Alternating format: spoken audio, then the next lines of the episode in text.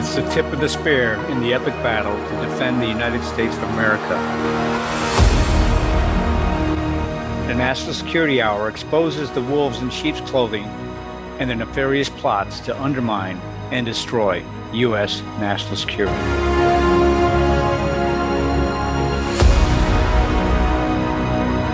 Welcome to the National Security Hour on AmericanOutloud.news, the radio network on iHeartRadio, where you will hear voices of freedom and the out loud truth.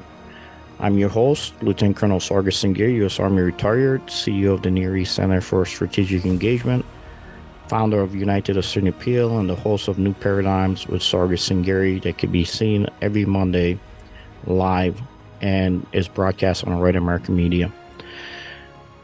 I want to welcome our guest today, our guest Kenneth R. Timmerman, who is a political writer and a conservative activist who was the 2012 Republican nominee for U.S. Representative for the newly redrawn Maryland's 8th Congressional District.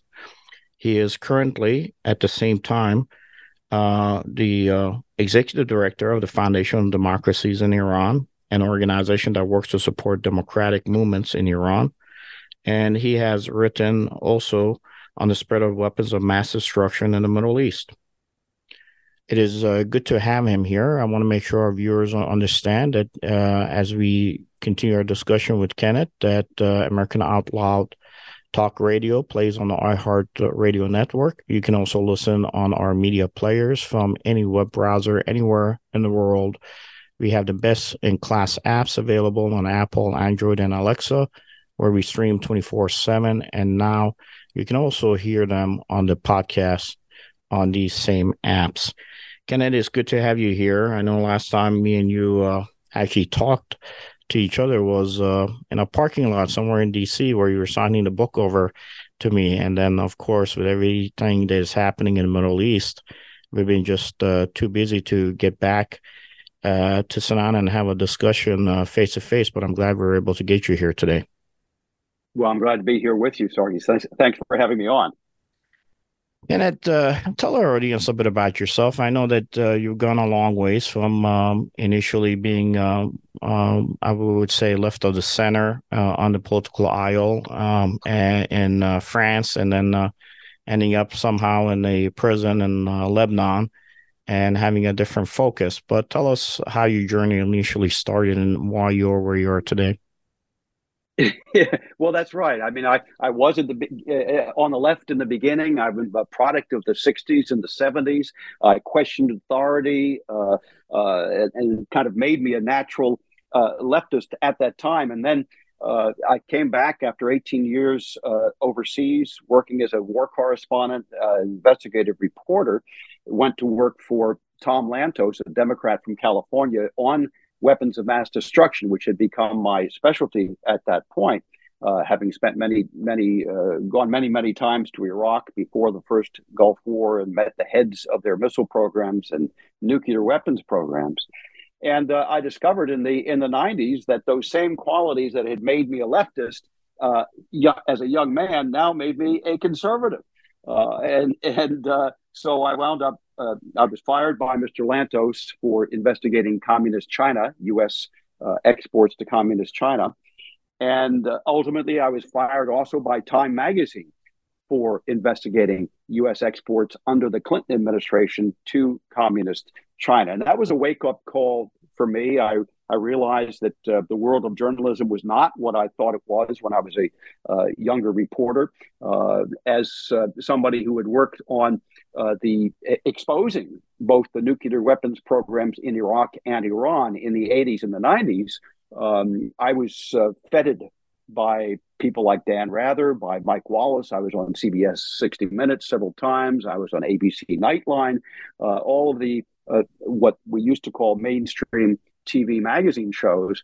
And then all of a sudden, once I was exposing the Clinton administration for selling off strategic military technology to communist China in the 90s, I was banned uh, from all of those same uh, formerly mainstream organizations and went to work for the American Spectator, Reader's Digest, and others. But I tell all of this story uh, in my latest book, which is called And the Rest is History Tales of Hostages, Arms Dealers, Dirty Tricks, and Spies, which you can find at my personal website, kentimmerman.com, or obviously at uh, Amazon or online booksellers.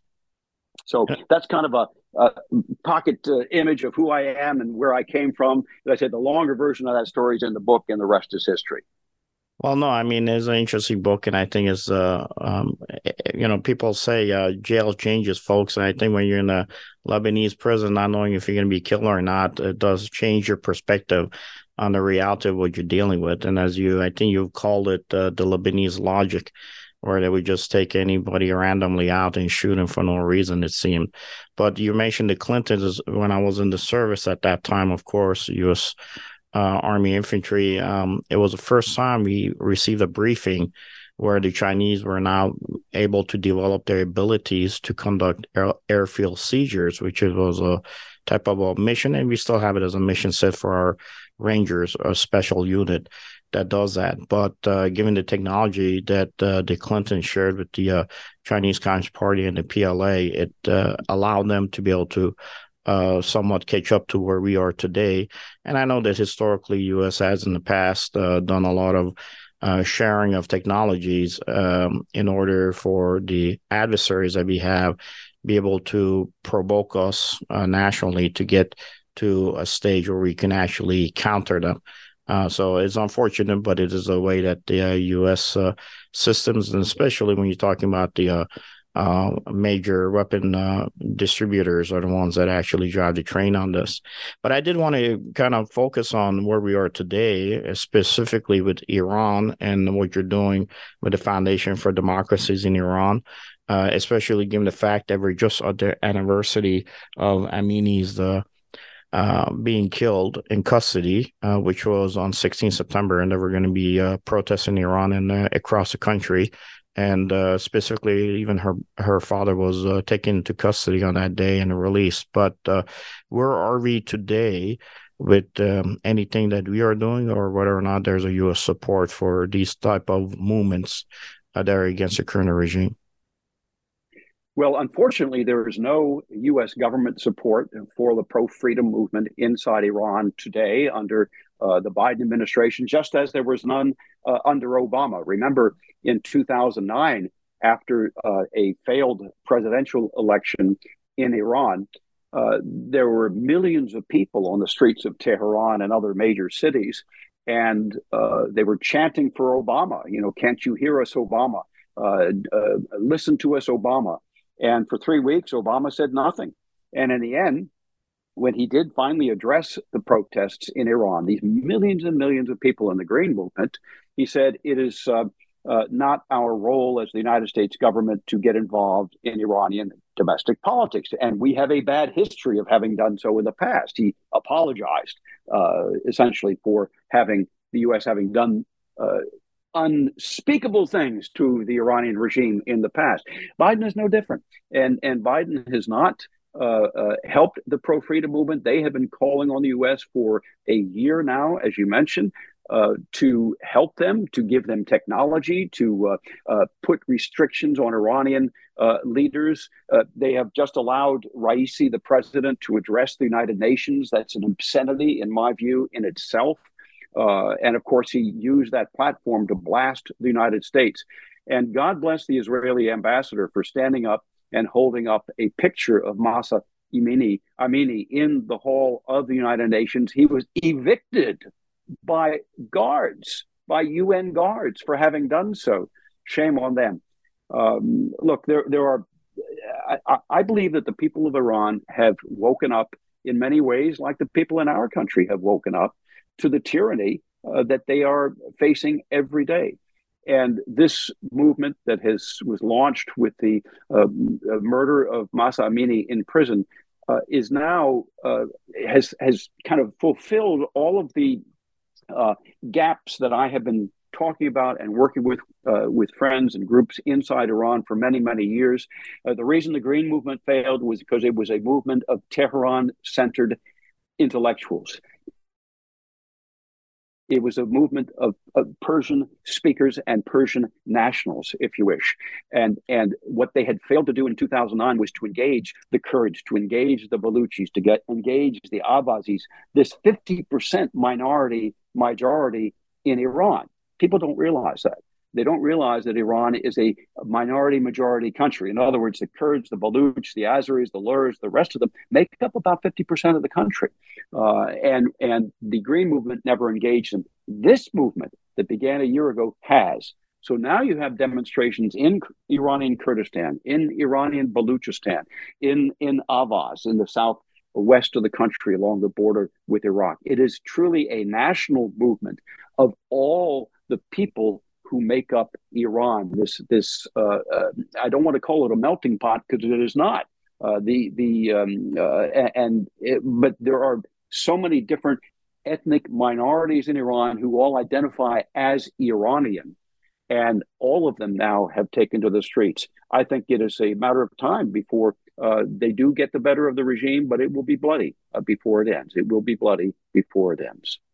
It will be bloody, but it's not just in Iran. Um, I know that um, Iran um, had served warnings uh, prior to the 16th September that uh, timeline anniversary coming up uh, to both the Iraqi government and the Kurdish uh, Iraqi North uh, government um, that if you do not clear out the individuals who are doing cross border operations into uh, our territory, that we are going to start our attacks on 15 September.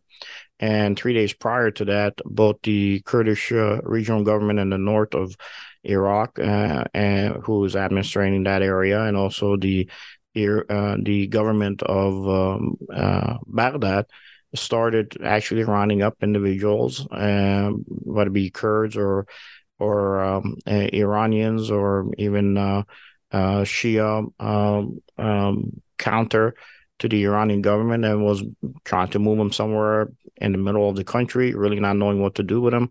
But they knew that they couldn't keep those individuals in um, Erbil uh, in northern Iraq or other places.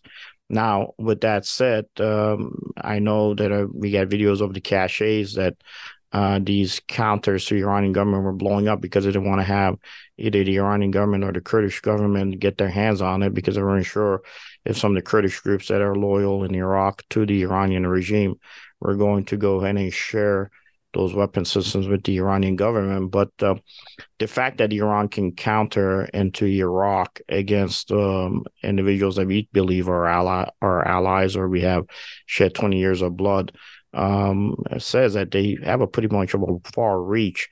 Um, with Iran having that capability and uh, um, United States also allowing them to have a platform at the UN to speak, um, why do you think that Obama, prior to even uh, really being a nominee from the Democratic side for uh, uh, the presidential uh, nominee on the Democratic side, why do you think he made the decision to meet with the Iranian leadership prior to him being nominated.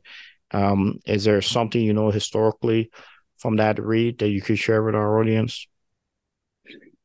Well, I think that uh, Obama, just like Biden, has historically been uh, there's a left wing in the Democrat Party that has historically been uh, very favorable to the regime in Tehran. And uh, Biden, uh, people forget this, but in 2002, when he was still a United States Senator, he was the keynote speaker at the very first annual uh, fundraising dinner given by the pro Tehran lobbying group, uh, the National Iranian uh, American Council, NIAC, uh, a group which my, my friends in the Iranian community absolutely despise, precisely because it is a pro Tehran uh, voice in Washington. And so you've had people on the left wing of the Democrat Party for, for all of this time who have been pro Tehran regime.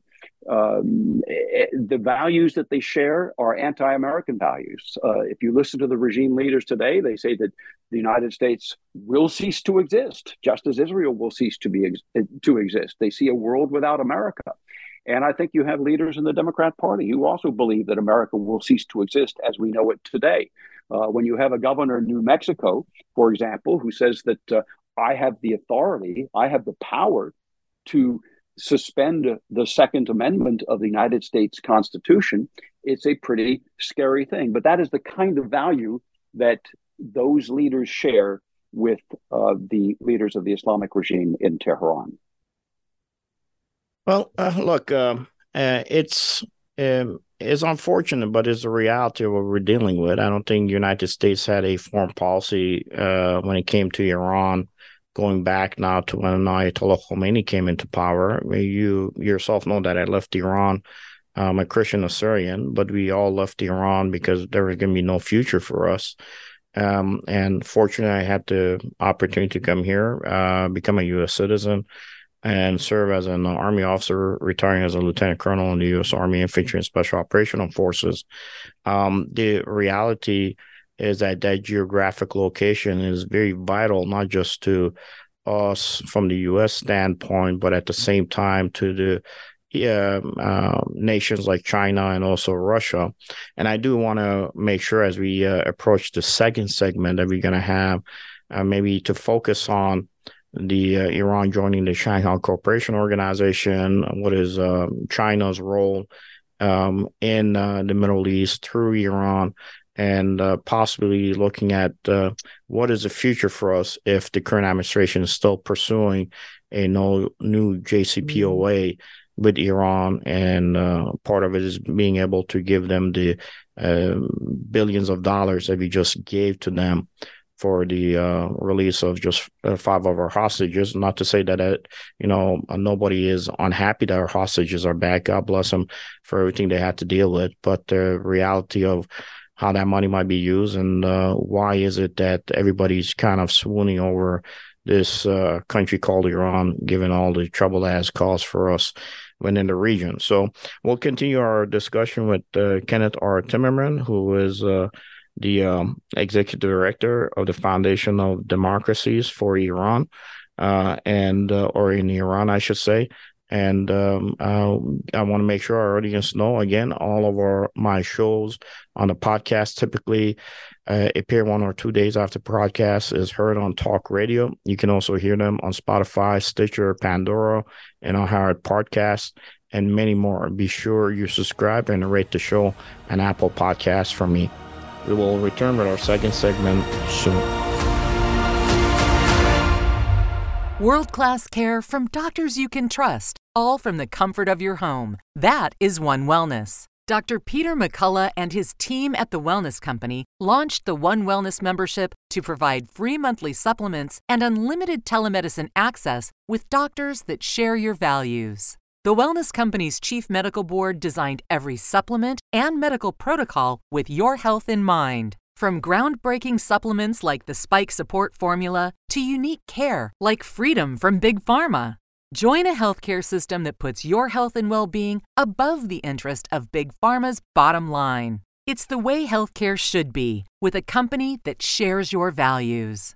Go to OutLoudCare.com today and use code OUTLOUD for 25% off your first month of One Wellness. How can you improve your odds of staying healthy? The answer is stay healthy with Cofix RX. Who's got time for a cold, strep, a flu, HRV, RSV, or COVID anyhow? Cofix has some great news. Besides being featured as a top five product in the drugstore news, we completed the protocol that you've heard Dr. McCullough talk about. Cofix RX is already famous for a powerful virus hostile nasal solution, and now we have a throat spray too. Crush those nasty germs before they become a problem. With known antiviral support ingredients like povidone iodine, xylitol, and vitamin D3, you can feel a little safer. For a limited time, when you add the new Cofix RX throat spray to your order, you'll receive 25% off the entire purchase. Just click the Cofix RX banner on the America Out Loud website or store. Be sure to use promo code OUTLOUD25 at checkout. Don't forget OUTLOUD25 at checkout. Maintaining a strong immune system has never been more critical. Nutrition company Healthy Cell created Immune Super Boost to help you strengthen your immunity, unlike other supplements that don't work. Immune Super Boost is not a pill, it's a gel you swallow with ultra absorption of science backed nutrients proven to support immunity, like vitamin C, D3, zinc, elderberry, and echinacea. Go to healthycell.com and use limited time code OUTLOUD for 25% off your first order. Risk free. Love it or your money back, guaranteed. HealthyCell.com code out loud.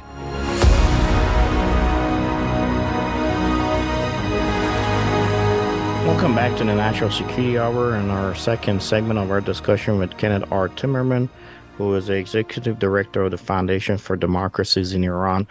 Uh, Ken, before we uh, uh, finish our last segment, I, I did um, lay out a number of issues that we have to deal with when we're looking Iran when it comes to the JCPOA, when it comes to the Shanghai Cooperation Organization, uh, and Iran being part of it, which is led by China.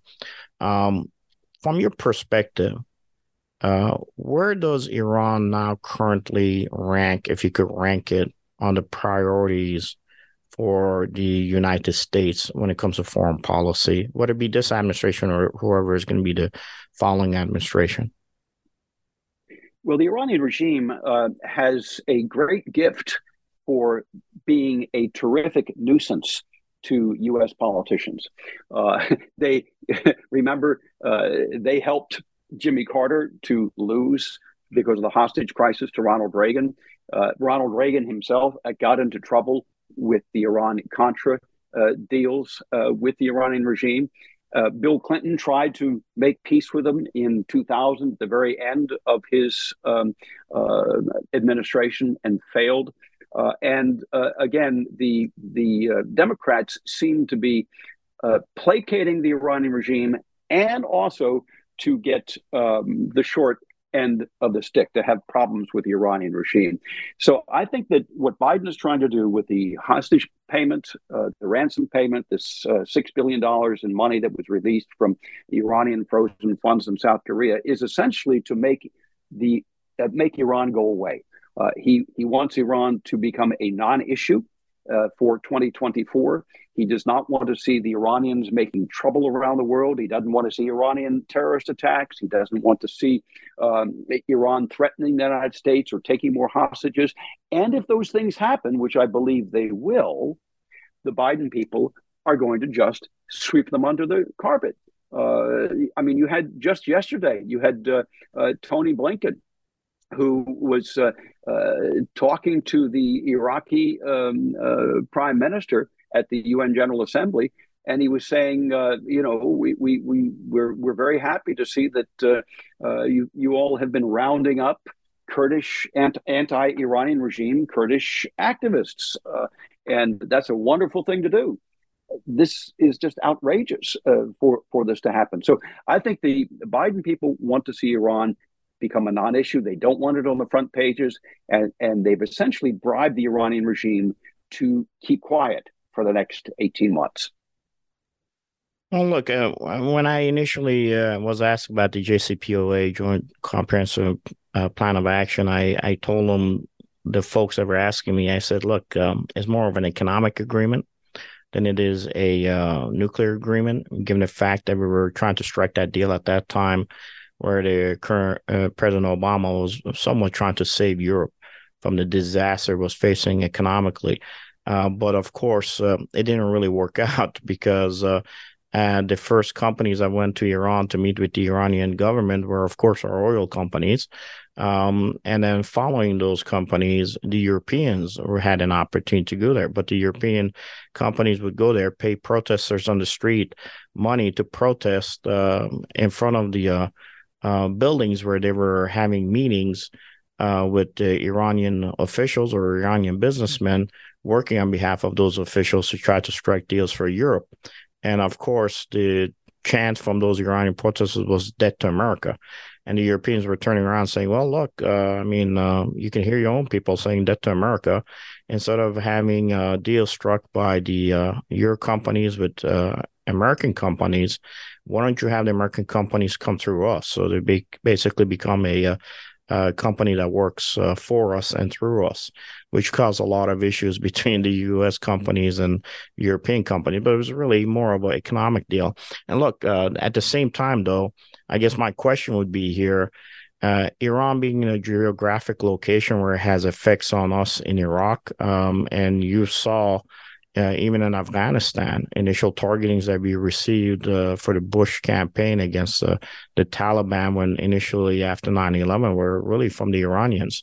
Uh, and then we turned around and uh, we left Afghanistan, uh, which is a troubled nation that Iran has influence in, and I- Iraq, which we believe is our piece of the pie. Um, Iran can at any given time even put a missile right in the uh, backyard of the home of the prime minister of Iraq, and he has to release the, um, their uh, uh, Iranian line militias that are operating in Iraq.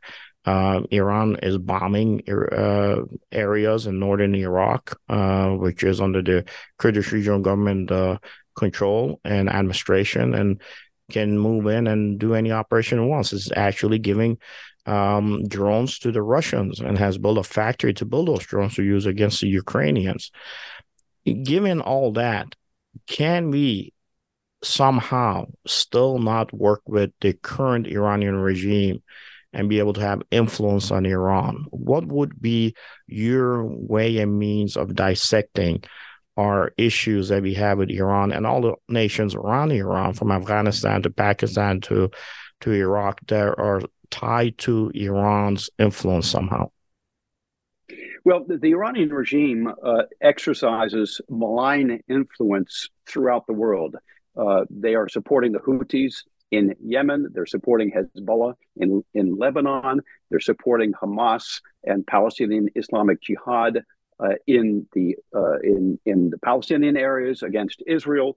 Uh, they're supporting um, the Syrian regime as well. So they exert a, a, malign influence. They're they're subverting the government in Iraq, as you mentioned. They're they're operating across the border in Kurdish uh, in the Kurdish zones in northern Iraq. You know, I've been along that border many, many times, Sargis. I've been uh, visiting uh, with the uh, Iranian PJAK. It's the uh, Kurdish group that is uh, um, opposing the Iranian regime. I've been to their camps along the border. I've looked at the Revolutionary Guards posts way up in the mountains, thirteen thousand feet in the Kandil mountains there, uh, looking down into the valleys, trying to figure out what we were doing, what the Kurds were doing, and I, as their guest, uh, there as a reporter, uh, were doing.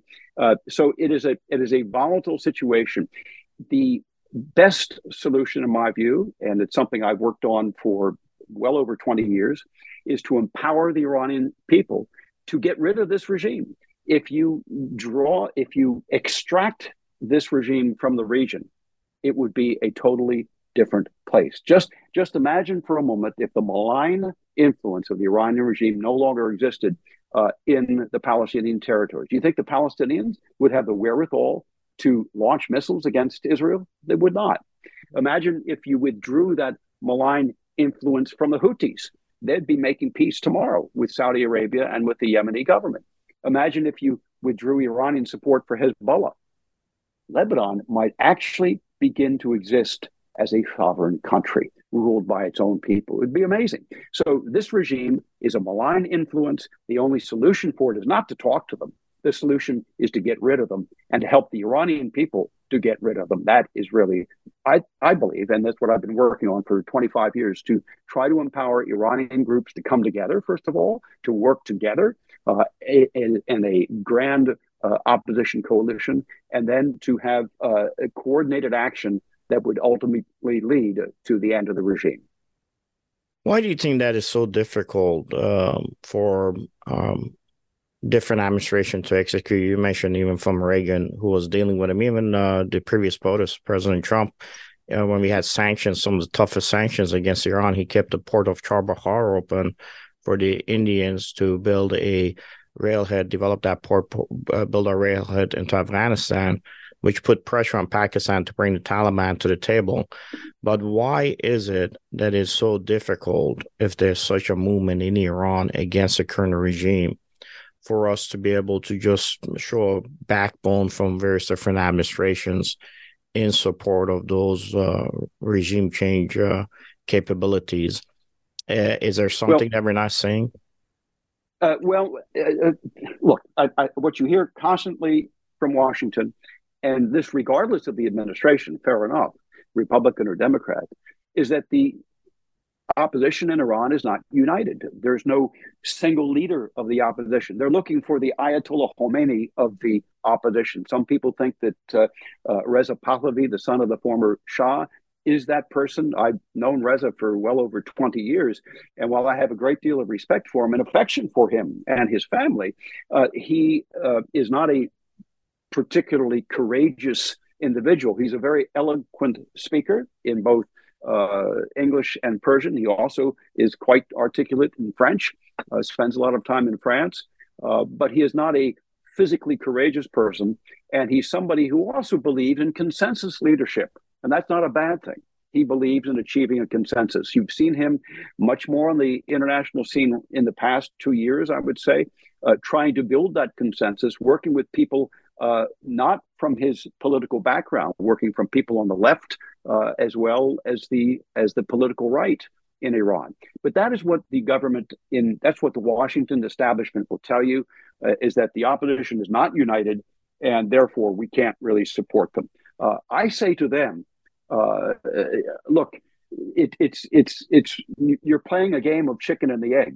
Uh, if you support the people that you can see today and the groups that you can see today and really support them with technology, uh, political support, recognition, uh, bringing them to Congress, uh, bringing them to the State Department, for example.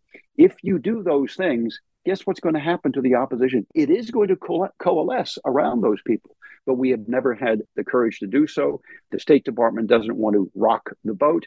And I'm afraid also that there are too many of these cozy backdoor deals being made. I mean, of all of that six billion dollars, just like the 1.7 billion that Obama gave in cash uh, towards the end of his administration. You have to wonder how much of that has wand- wandered off into the coffers of American politicians. Yeah, it usually does come back, um, and is unfortunate, but that's just the reality of it. Um, but um, as you were mentioning, um, you know that the the Kurds in Iraq were at each other's throat. They still are. I mean, they've killed each other to the tune of thousands. Uh, but uh, U.S. government put pressure on them, brought them to the table, and still tells them even today uh, under the Biden administration, if you want further support for your cause, as Iraq seems like to be imploding on itself, that uh, you need to unite. Otherwise, we're not going to fund you anymore. Like we were covering your funding because uh, you were in either getting the money from Baghdad or you were not managing the money the way it should have been. Uh, but it hasn't seemed to want to do that with the Iranian opposition. Um, even our allies, though, I would ask the question here: is where is their standing? Would it be the uh, United Kingdom or others? I know that um, we have not allowed visas for Iranian students uh, to really come here and be educated, but uh, Britain has opened up their uh, channels with Iran and um, pretty much the regular army, we would say, not the uh, regime force structures that are there to protect the regime in Iran, their kids are all um, major and above in rank, uh, are all going to UK, are studying, getting their further degrees. Even if there's a change in the regime, I, I had uh, stated this to folks out of DC tomorrow. I said, uh, even if there is, uh, the people are going to counter all U.S. Iranian regime personnel who might want to go back there to rebuild the country is going to be probably these individuals who are tied with their allegiance to the UK, uh, who are uh, going to be the future officers in the Iranian military. Um, where is this uh, uh, as far as the chinks in the armor, possibly between our NATO and European allies and the US when it comes to what the future would be after regime change? Is there, or are they all united given the fact they all sat at the table and signed an agreement with Iran uh, across the table from them when it came to the JCPOA? Well, I've never seen much unity uh, in Europe, uh, either when it comes to Iran, when it comes to Iraq, uh, when it comes to Ukraine. Uh, there's a great, you know, there, there, there are different factions, there are different groups inside the European Union, inside NATO. And I think it's pretty much every man for himself or every country for itself. Uh, interestingly, it's been some of the smaller European countries, um, Sweden, Norway, uh, in particular, uh, to a certain extent, extent, Finland and Holland, who have opened up to the pro freedom movement in Iran, who've tried to extend some uh, recognition and help to the pro freedom movement in Iran. Uh, so uh, there is some hope there. Um, when you talk to Iranians about Britain, however, I think there's a great deal of suspicion and uh, distaste for Great Britain among, um, especially the supporters of the Shah. uh, in uh, Iran, both inside Iran and, and those living in exile. Uh, they believe in great British conspiracy theories. They've seen uh, the British, they believe that the British were behind Ayatollah. Ayatollah Khomeini in 1979 and were backing the re- revolution against the Shah. Uh, so, uh, you know, they may be sending officers there to get training, but there is still this underlying suspicion. By the way, I've got to say, um, historically, there's been a great deal of suspicion of uh, amongst Iranians with Russia as well. Uh, remember, the Russians historically have played a very big role in Iran. They came in after World War II, in particular. They were there for they, they crushed the first Iranian uh, um, democratic revolution in 1907. They came in with the Cossacks and and uh, and and finally crushed the the democratic government that had been set up and that the Shah was tolerating. But they came back in after World War II. The Russians did and occupied um, uh, the uh, northwestern part of the country, Kurdistan, Azerbaijan, uh, inside Iran, those provinces. And uh, we came close to a nuclear war with them under the Truman administration with Russia because of their occupation of Iran. So there's a great deal of mistrust between the Iranians and, and, and the Russians. And yet, and yet, you have uh, this, these deals that are being done between Russia and Iran, which are very important. I think they're historic, uh, as important the, as the deals being made between China and the Iranian regime. So that's something, those are things that I think uh, that may actually change the long term strategic landscape. Both those countries, Russia and China, are trying to preserve the Iranian regime and uh, uh, that's something that I think we should we should maybe get into a little bit more uh, in the next segment if we have time. No, definitely, because the elephant in the room is the Shanghai Cooperation Organization, uh, led by China, was trying to do within the region. And uh, it, it's funny you mentioned uh, with I don't think a lot of people know the history with World War II, where um, Russia basically was controlling the north, and when we threatened that we are going to use w- nuclear weapons against them, they did have their military leave the northern Iran. However, their diplomats stayed. And actually, the first Kurdish state that was ever established in the history was a communist Kurdish state under Barzani's grandfather, who was being advised by the Russians at that time. Now, uh, the Iranian military forces struck against the uh, uh, Iran's northwest region or Azerbaijan territory, uh, Azerbaijan and Sharqi, and were able to defeat them. The the Kurds at least fought low for a little bit, but uh, Barzani's uh, family members, uh, uh, the grandparents, actually escaped into into um, uh, Russia, and it took a phone call with a connection with a Christian Assyrian dentist that allowed a phone call and a possible uh, allowance for them to travel from Russia into Iraq, into northern Iraq in the future. But uh, that's another historical lesson maybe we could talk about in the future and offline. I do want to make sure that our viewers uh, understand that uh, uh, be sure to make AmericanOutloud.com your daily stop for the latest news and happenings uh, we all must do our part and share the stories or articles, videos, so that we can help secure America's future. So please share the information and close this podcast with Kenneth R. Timmerman, uh, who is uh, the executive director of Foundations for Democracies in Iran. And we will come back in our third segment and we will focus on the Shanghai Cooperation Organization and what is the future going to be to counter that ability in China's uh, network in the Middle East through the Iranian proxies.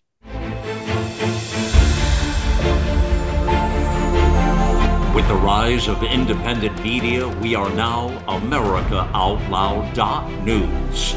Well, the genius of the United States is not found in its executives or legislatures, nor its ambassadors, authors, colleges, or churches, nor even in its newspapers or inventors. The genius of the United States is we the people.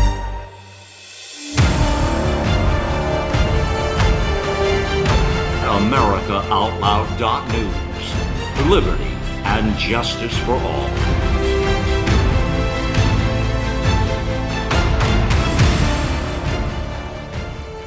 For 25 years, Global Healing has proudly produced the highest quality supplements and cleansing programs that are rooted in nature and backed by science. Get 15% off all of our products using code OUTLOUD. Global Healing, giving you the power to take control of your health naturally. This is Jody O'Malley with Nurses Out Loud. Did you know our body is made up of trillions of cells, and inside each cell, redox signaling molecules are produced? These molecules hold a sacred place in chemistry because as we age, the vital communication of our immune system becomes less efficient. For the first time ever, ASEA brings you the power of these molecules in a convenient and potent form to provide your body with the essential support it needs to thrive. Ever since I toured their facility, I take two ounces in the morning and evening, and my vitality and energy has been restored at a time I needed it the most. Go to AmericaOutloud.shop and get your exclusive 15% discount by using the code OUTLOUD.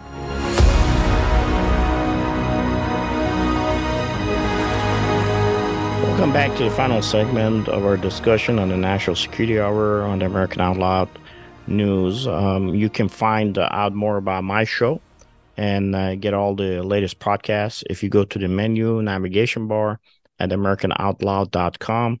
Again, that's at americanoutloud.com. Under our show or schedule, you will be in the know. Again, we will continue our discussion with Kenneth R. Timmerman, who is uh, the executive director of the Foundation for Democracies in Iran. And I think the focus that we were looking at was the elephant in the room, which is the Shanghai Cooperation Organization, which really Iran became a signatorial to going back a year ago. Uh, and um, uh, it took 15 years for them from the time they put their application in, but uh, the major piece that was significant in the discussion was where uh, Xi Jinping stated that um, this should drive a smoother Afghanistan transition, which means that Iran was very key uh, having a hand in Afghanistan itself. And uh, truly, unless I'm wrong, uh, Ken, I believe that Iran's effects in Iraq and Iran's effects and involvement in Afghanistan had a lot to do with why the U.S. missions have not been successful in those two countries. But I would like to know your take on it. Well, you know, uh, up until the uh, uh, killing of Qasem Soleimani, the Iranians uh, directly controlled the government in Iraq. They still have a great deal of influence and they, and, and they control certain ministries. But uh, Soleimani was really the master of the Iraqi government. He was the person, he was the head of the Quds Force, remember, that uh, oversees expeditionary arm of the Islamic Revolutionary Guards Corps uh, in Iran. And he is the one who would essentially determine who becomes this minister, who becomes that minister, who runs this uh, administration. Uh, for a number of years, the uh, Quds Force was getting a cut,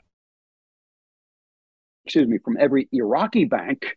They were getting a cut of their foreign exchange float, uh, which amounted to roughly a billion dollars per month off books into their coffers. So the Quds Force was getting this enormous, enormous cash cash influx from Iraq every month. Now, I don't know if they still have that going on today. The, the current leader of the Quds Force is nowhere near as powerful, as influential, or as charismatic as uh, Qasem Soleimani was. And I am, uh, I, I, think that uh, the the decision by President Trump to take him out was courageous, was absolutely the right thing to do. And it went up against the State Department, um, many people in the Pentagon who didn't want him to do it. They were afraid of Iranian government retaliation, and they have never retaliated. And at the time, I said they would not retaliate. And I said they would not retaliate for this reason is that uh, it has been my experience looking at this regime for 40 years. Uh, and I write some of this in my book, and the rest is history. You can also go to my website and read my, my many, many articles about Iran at kentimmerman.com. Uh, I have seen over the past 40 years of this regime that when they are hit and hit hard, they back off. But we don't do that very often. The last time we did it was President Reagan in uh, 1987 and 88 when he he um, uh, there were confrontations between the Iranian Navy and the U.S. Navy. And in a single 12 hour battle, we sunk one third of the Iranian Navy. And, uh, and that was it for, for some time. So I, I believe with the killing of Qasem Soleimani, it was the same kind of moment. The Iranians were challenging us. And if we did not strike back hard, they would continue to challenge us and continue to kill Americans. We hit them hard by taking out Soleimani, and they did nothing. So I think that's that's that's an important lesson for us to learn. It is a lesson for us to learn, but again, we go back to where they take a hit, we come back, uh, and it seems like they reset the stage. Um, and again, I understand where Iran sits geographically, uh, which makes it a very viable location for folks to work through or to have influence on. But I'm not sure why it is easier, maybe for uh, China and others, to include the Russians, as you said, are forging a new relationship with Iran, um, than for us across administrations to be able to forge that same relationship with the Iranian government.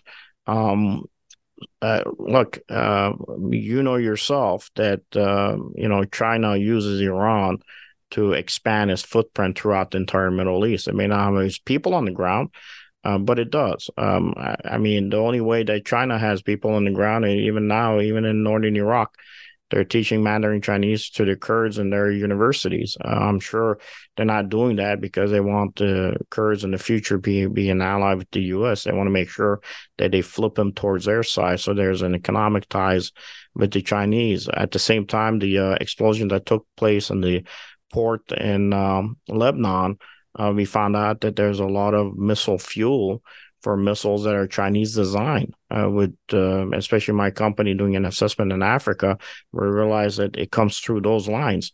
Whereas all this tied in, it is really Iran walking the uh, dirt, but on behalf of the Chinese.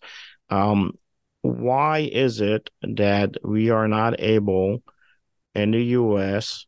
economically, not just politically, to counter these resets that Iran pushes? Is it because our uh, economic ties are so uh, embedded with China that is a major influencer on Iran to the SCO, or is it something that we're not seeing? I think it's very difficult for American presidents and American administrations to conduct strategy. Uh, our whole system is uh, essentially geared towards tactics, the tactics of winning elections every two years for the Congress, every four years for the presidency, every six years for the Senate. Uh, we do not think long term. We don't think in terms of strategy. The Russians have been looking towards Iran for 200 years. they have been gazing towards the Persian Gulf, the warm seas, for 200 years. And, uh, you know, th- th- they have been wooing this regime since the very beginning. in fact, I wrote a, my very first book, which uh, came out in 1987, was syndicated by the New York Times, uh, was about, you know, part of it was about the Russian influence in Iran, how they uh, ha- had helped with the revolution. They assisted the revolutionaries in the very beginning against the Shah, and then bit by bit they were pushing their pieces. Um, in my book, and the rest is history, I talk about the Russian effort to build a new Iranian air force with Soviet. Uh, equipment. This was in the 80s. Uh, part of Iran Contra was an initiative by the Reagan administration to counter that. Uh, and that is not very well known to the public. That's the story that I tell in and and the rest is history because I got to know many of the the arms dealers who were involved uh, and got their stories. But there was also a strategic initiative to block the Soviet advance into Iran, and we lost. We failed to do that. That was in already in 84, 85, 86. The Russians were moving forward.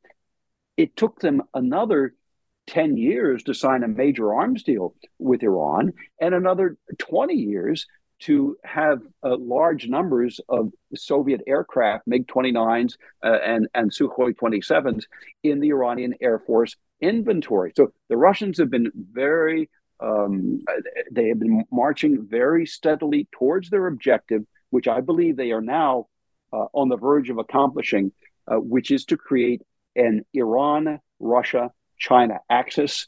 Uh, this is, uh, you know, if you're looking at this in biblical terms, it's sort of the end times coalition Iran, Russia, China, plus Turkey, if they can make their way into it. Um, they're a little bit on the sidelines right now. But uh, the Russians are getting very, very close to this. Uh, they are now talking about helping Iran once again with long range uh, ballistic missiles. That's why, um, uh, you know, that, that's, that is part of the deal of these drones. The, Iranian supply dr- drones to Russia and the Russian supply uh, missile technology back to Iran. Uh, the Chinese are the same way. They also have a long term strategic goal. The Belt and Roads Initiative is something that has been underway for well over a decade where they are trying to build, the Chinese are trying to build rail ties, sea ties, and land ties, railroads from China to Europe through uh, Pakistan and Iran in particular, and, and then all, all up into either Turkey or into the um, uh, the former uh, Soviet republics of Azerbaijan and and and and others. So they are playing a long game. China and Russia are playing a long game. We're playing tactics. We're playing, you know, every two years elections, and as a result of that, we lose. Yeah, it's unfortunate because um, even um, under the Obama administration, he was looking at uh, leaving the Middle East, but he wanted to concentrate on South America. Uh, Trump wanted to leave the Middle East, but he wanted to concentrate on India and pivot against China. And uh, it seems that uh, the future um, uh, administration after the Biden administration may not be that interested in, in the Middle East region. Um, I mean, you can see even with the signing of the Green New Deal, where it focuses away from oil.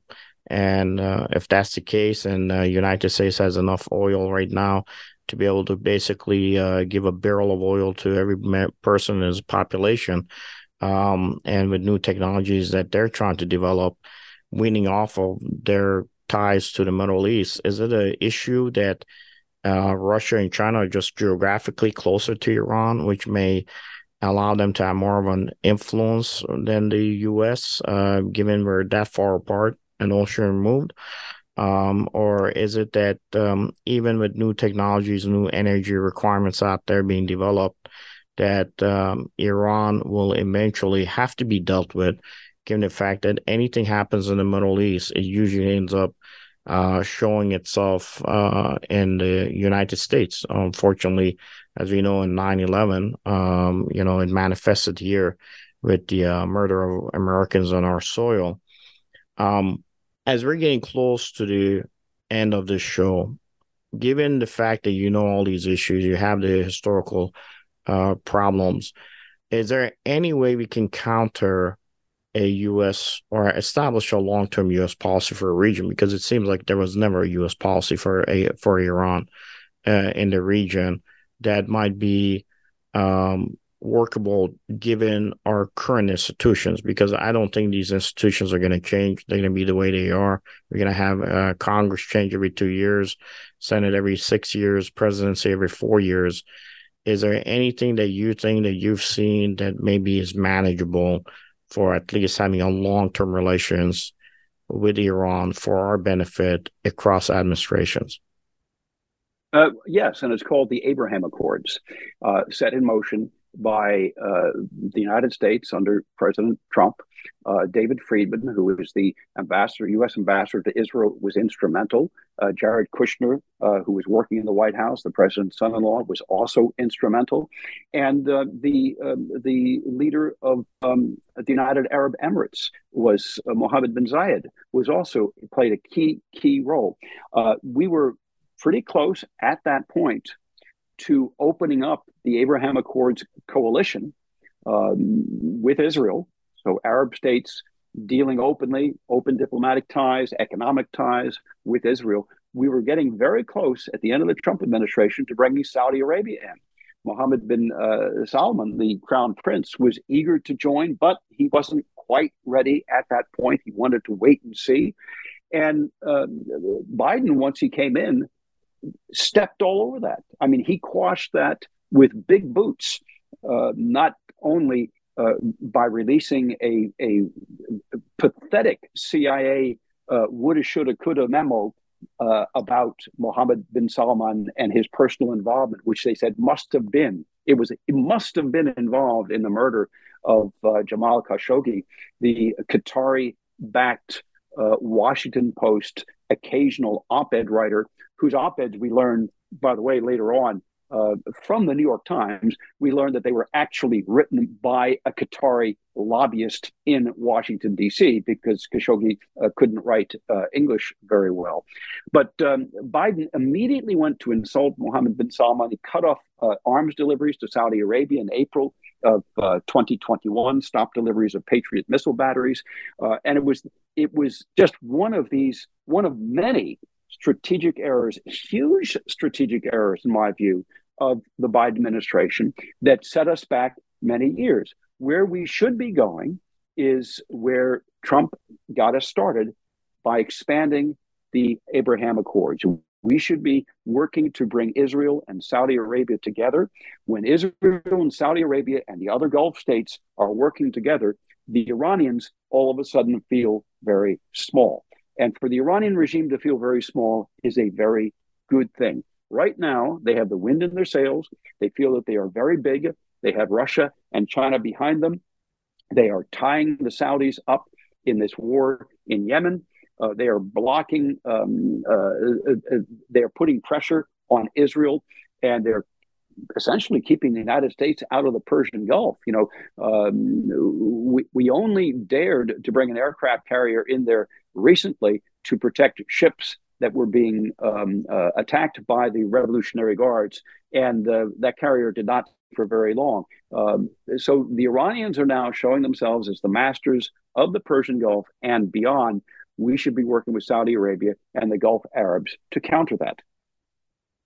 Well said. And uh, yes, even um, uh, under the current administration, Biden administration, if you talk to the State Department folks, they are very uh, happy and encouraged with uh, Abraham Accord. And they would say that the best thing that came out of uh, the Trump administration was the Abraham Accords. It does kind of set the stage to where it empowers the Sunni especially the Sunni lead Saudi Arabia right now. I know that uh, Turkey is trying to be that lead, uh, but uh, hopefully uh, Turkey will uh, continue to uh, waffle around, um, and Iran being a leader of the Shia Islam uh, in the region, it may at least put them in a position where they're equal to each other. And then that way, as long as they're looking down each other's barrels, it gives us an opportunity to kind of manage that region to best our, our abilities. With that said, much appreciated, um, uh, Ken. I, I, think it was a wonderful discussion. You've done a uh, yeoman's job on covering the uh, region. Um, I do want to make sure that uh, our viewers know that uh, it is because of guests uh, like Kenneth R. Timmerman, who is the executive director of the Foundation for Democracies in Iran. it is for them joining us uh, on this particular mission, where the National Security Hour is the tip of the spear in the epic battle to defend the United States of America. Um, you got the last few seconds. Uh, anything that we need to um, depart with um, before we close out the show? Well, again, I just want to remind viewers they can uh, find me at kentimmerman.com. I put out a weekly uh, email that you can get uh, for free. I don't sell the email list. Just go to the website. There'll be a pop up. You can put your name and your address in there, uh, and you'll get uh, insights on where you can listen to me on the radio or on television as well. But kentimmerman.com is the address. Much appreciated, Ken. With that said, thank you for our listeners. God bless you all.